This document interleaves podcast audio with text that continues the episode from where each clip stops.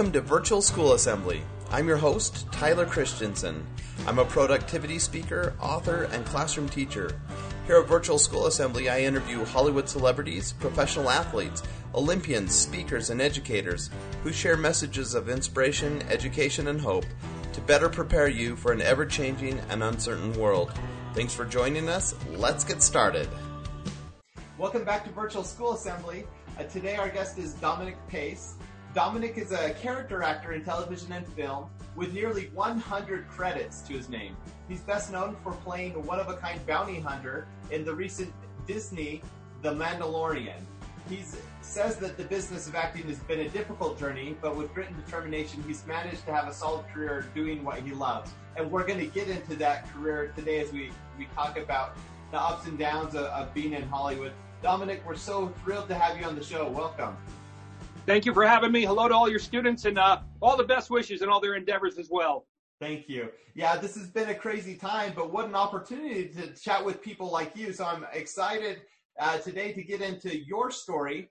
Uh, let's go back in time and start at the beginning. When did you think, when was the first time you thought, I want to be in Hollywood?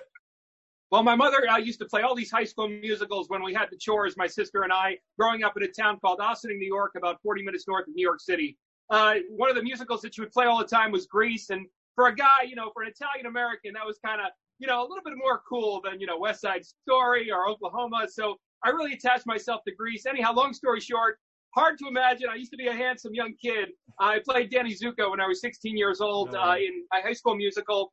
It was a packed audience. I loved baseball. Baseball was my first dream. But uh, when I felt that adrenaline rush from singing and the crowd cheering, all my friends there, supporting me. I never felt anything like it. I never felt so alive in my life. And I knew from that point on, as difficult as this journey was going to be, as hard it was going to be, uh, as it was going to be, even if I didn't make uh, make it to being the top one percent, uh, it was something I always wanted to pursue, and so grateful I stuck with it. That's so cool. Now it's funny because as you mentioned um, your experience with Grease, I'm just thinking of our audience. Most of them have no idea what Grease was. It's so before their time but I can just say it's the equivalent of this gen. Well, not even this generation's, but the last generation's high school musical. That was kind of it was the musical that defined the generation. Uh, and and for us, that certainly was Grease. And so it's fun that that's how you kind of got into it. Uh, were you on the stage at a young age? Like, when was the first time you started doing uh, theater and stuff like that? Sure, I always participated in the high school plays. In eighth grade, uh, there was a local opera company actually in uh, Dobbs Ferry, New York, and they were doing a performance of La Tosca. I got an offer to go down to the Metropolitan, um, uh, the, the Met uh, from one of some of the producers, but my mother was very, very overprotective, you know, and, and obviously for obvious reasons. You hear some of these stories now that are a little bit nightmarish and such. So she was a little protective of that, but I always just still had that bug. And when I was 18 years old, I went to one year of college.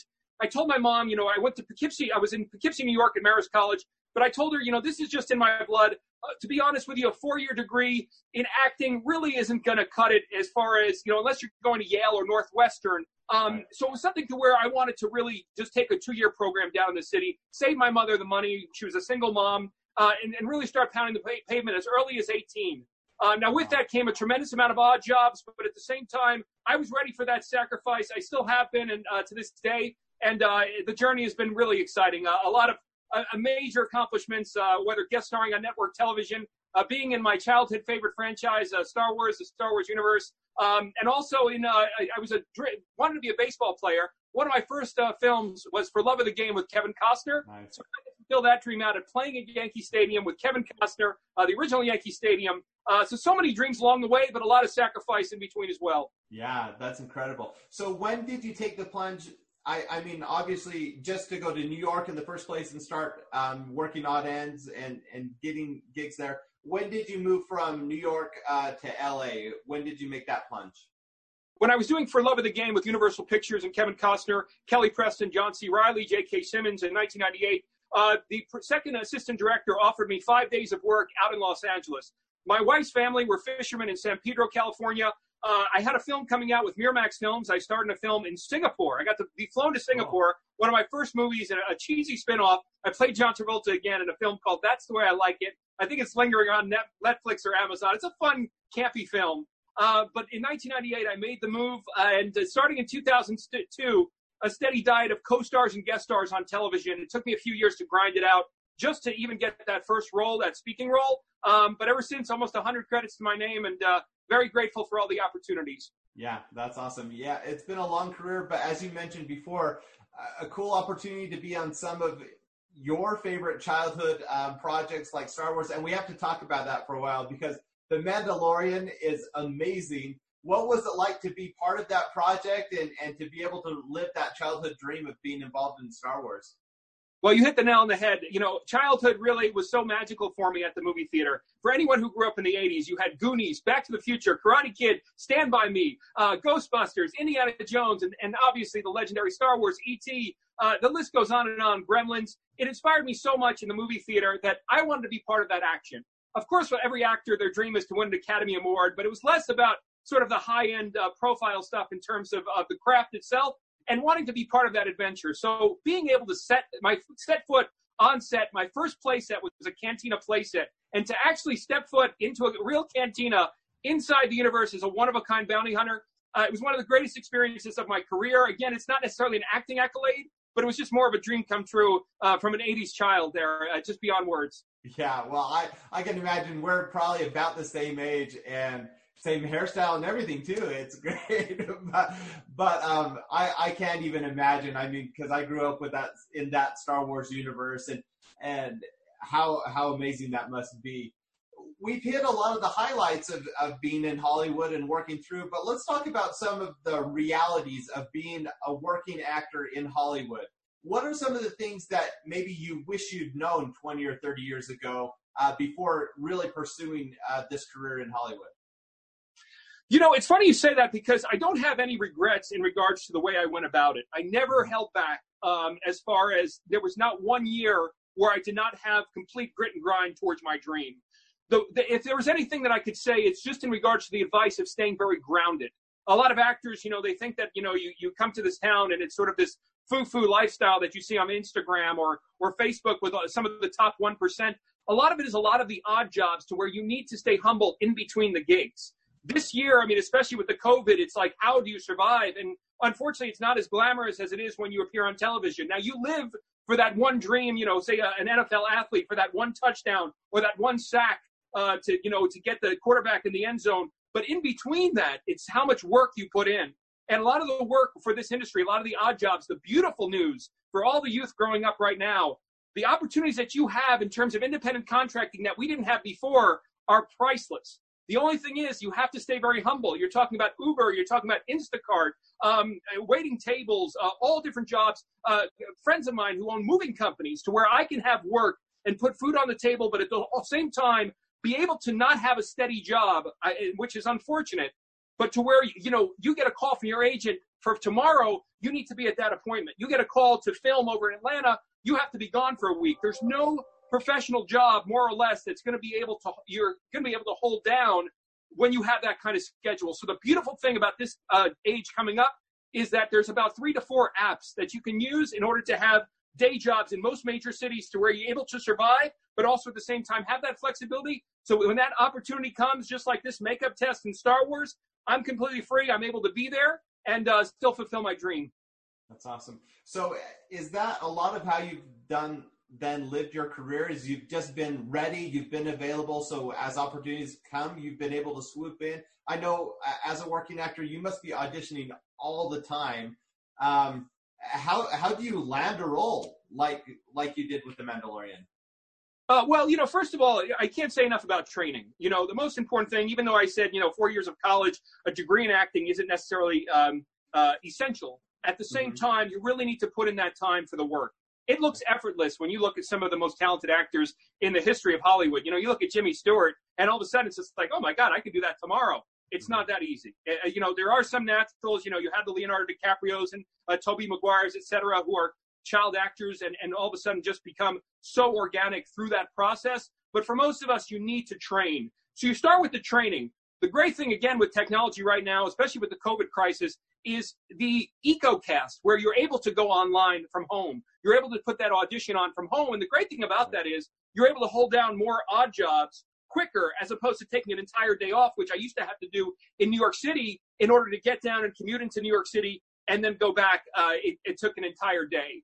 Uh, most important thing, I mean, you know, a lot of people they would love to have that country house in the middle of uh, Colorado, or you'd like to be in Kentucky and you know buy a nice two hundred thousand dollar house. You have to go to a major city. You know, most uh, likely recommended is either New York, uh, Los Angeles, and also at the same time um, uh, uh, New, New, York and, and, Atlanta. There, right? Yeah, yeah. and the the interesting thing with that is there are opportunities, and so where there's more opportunities of obviously in New York, in Atlanta, in LA, maybe in London if you're on the other side of the pond. There are opportunities there, but there are opportunities to get started almost anywhere, which is amazing. You know, even if you are out in rural areas, like you mentioned, there there are um, programs like Backstage. I think is a, a, a, a program online where you can sign up and you can look for roles in your community, and so that exists. Um, it's hard. How has that change in technology affected what you do day to day, year to year in the industry? Are you using all those apps now? Absolutely. Backstage.com, actorsaccess.com, and lacasting.com. You're able to isolate not only your type, you know, uh, 40 years old, uh, bald, imposing, you know, uh, guards, things like that, to where you're able to zone in on the roles that you can apply for, but also at the same time, you're able to audition for a project in Texas, a project in Michigan. Um, you know, what I've always isolated is that if I have family in a certain town, I will put myself down as a local hire, giving me more employment opportunities in other states. Because sometimes LA and New York tend to be oversaturated. Last year, I did a project in Michigan. I did a project in Atlanta and also a feature film in Texas as well. Uh, those uh, projects would not have been possible had it not been for EcoCast, where I can put myself on tape, submit it, and email it, do it in the comfort of my own home, and also at the same time uh, be able to capitalize on more work from those opportunities. That's really cool. What a amazing time to be alive if you, if you want to be uh, a working actor. It's awesome. Back in the day, oh my God, you would have to get the newspaper backstage. You would have to go down to the mail and submit your headshot which they might have made, or already made their decision on Monday, and they get your headshot on Wednesday, and then you'd have this big bulky VHS or a, a Betamax tape to show your reel. So you'd be pay- paying money not only for your photos and also for your uh, your VHS tapes, but now it's just a piece of cake. Everything's. Uh, I haven't had to reproduce photos in probably over a year now. Wow, that's incredible. So uh, it's been cool to hear your journey and, and some of the ups and downs of that. Let's look forward now if you had a dream project that you could be part of, maybe a cast or a particular movie or show, what would be your your dream at this point in Hollywood? Well, I'm about to go on a 45 day tour. It's a 95 uh, mile trip with my son, campaigning uh, where we're supporting small businesses, local comic book shops, to campaign my bounty hunter to hopefully be in future seasons of The Mandalorian. Um, ideally, the most important thing is to hopefully uh, continue on with that character just because I love the Star Wars universe. But uh-huh. ideally, being the type that I am, Italian Americans, you know, we, I don't mind being typecast uh, as a detective or the heavy or the tough guy. Uh, I'd love to. I've been a recurring, and I've also had a lot of guest stars on a lot of the crime dramas. But to have a series regular would obviously be a dream come true because one season uh, can certainly pay off a regular size house in, in the United States, and that would be obviously uh, ideal there. That's cool. Well, the best of luck to you. Thank you for spending this time with us on Virtual School Assembly. If kids want to follow you online, where's the best time or best place to find you? Absolutely. Dominic Pace all over Facebook, Instagram, uh, Twitter, and then also geckothebountyhunter.com uh, to follow my whole uh, journey with the bounty hunter there. But also at the same time, just want to wish all the kids all the best in their endeavors. There's no safety in it in life. So make sure that you pursue what makes you happy because at the end of the day, that's really what's going to matter over any type of material well, in my opinion. Thanks. That's great. Thank you so much for joining us today on Virtual School Assembly. If you enjoyed the episode, please subscribe on Apple Podcast or Spotify or wherever else you listen to virtual assemblies. And leave us a rating and review so we know what you learned and took away from this virtual assembly. Videos and show notes are found at virtualschoolassembly.com. And if you're a school leader and you're looking for a speaker for virtual or traditional in school assemblies, or if you're looking for some teacher training, I'd love to connect with you to see how I can help. You can check out my website at tylerchristiansen.com. Thanks, you are super duper. Let's go out and make the world a better place. Bye bye.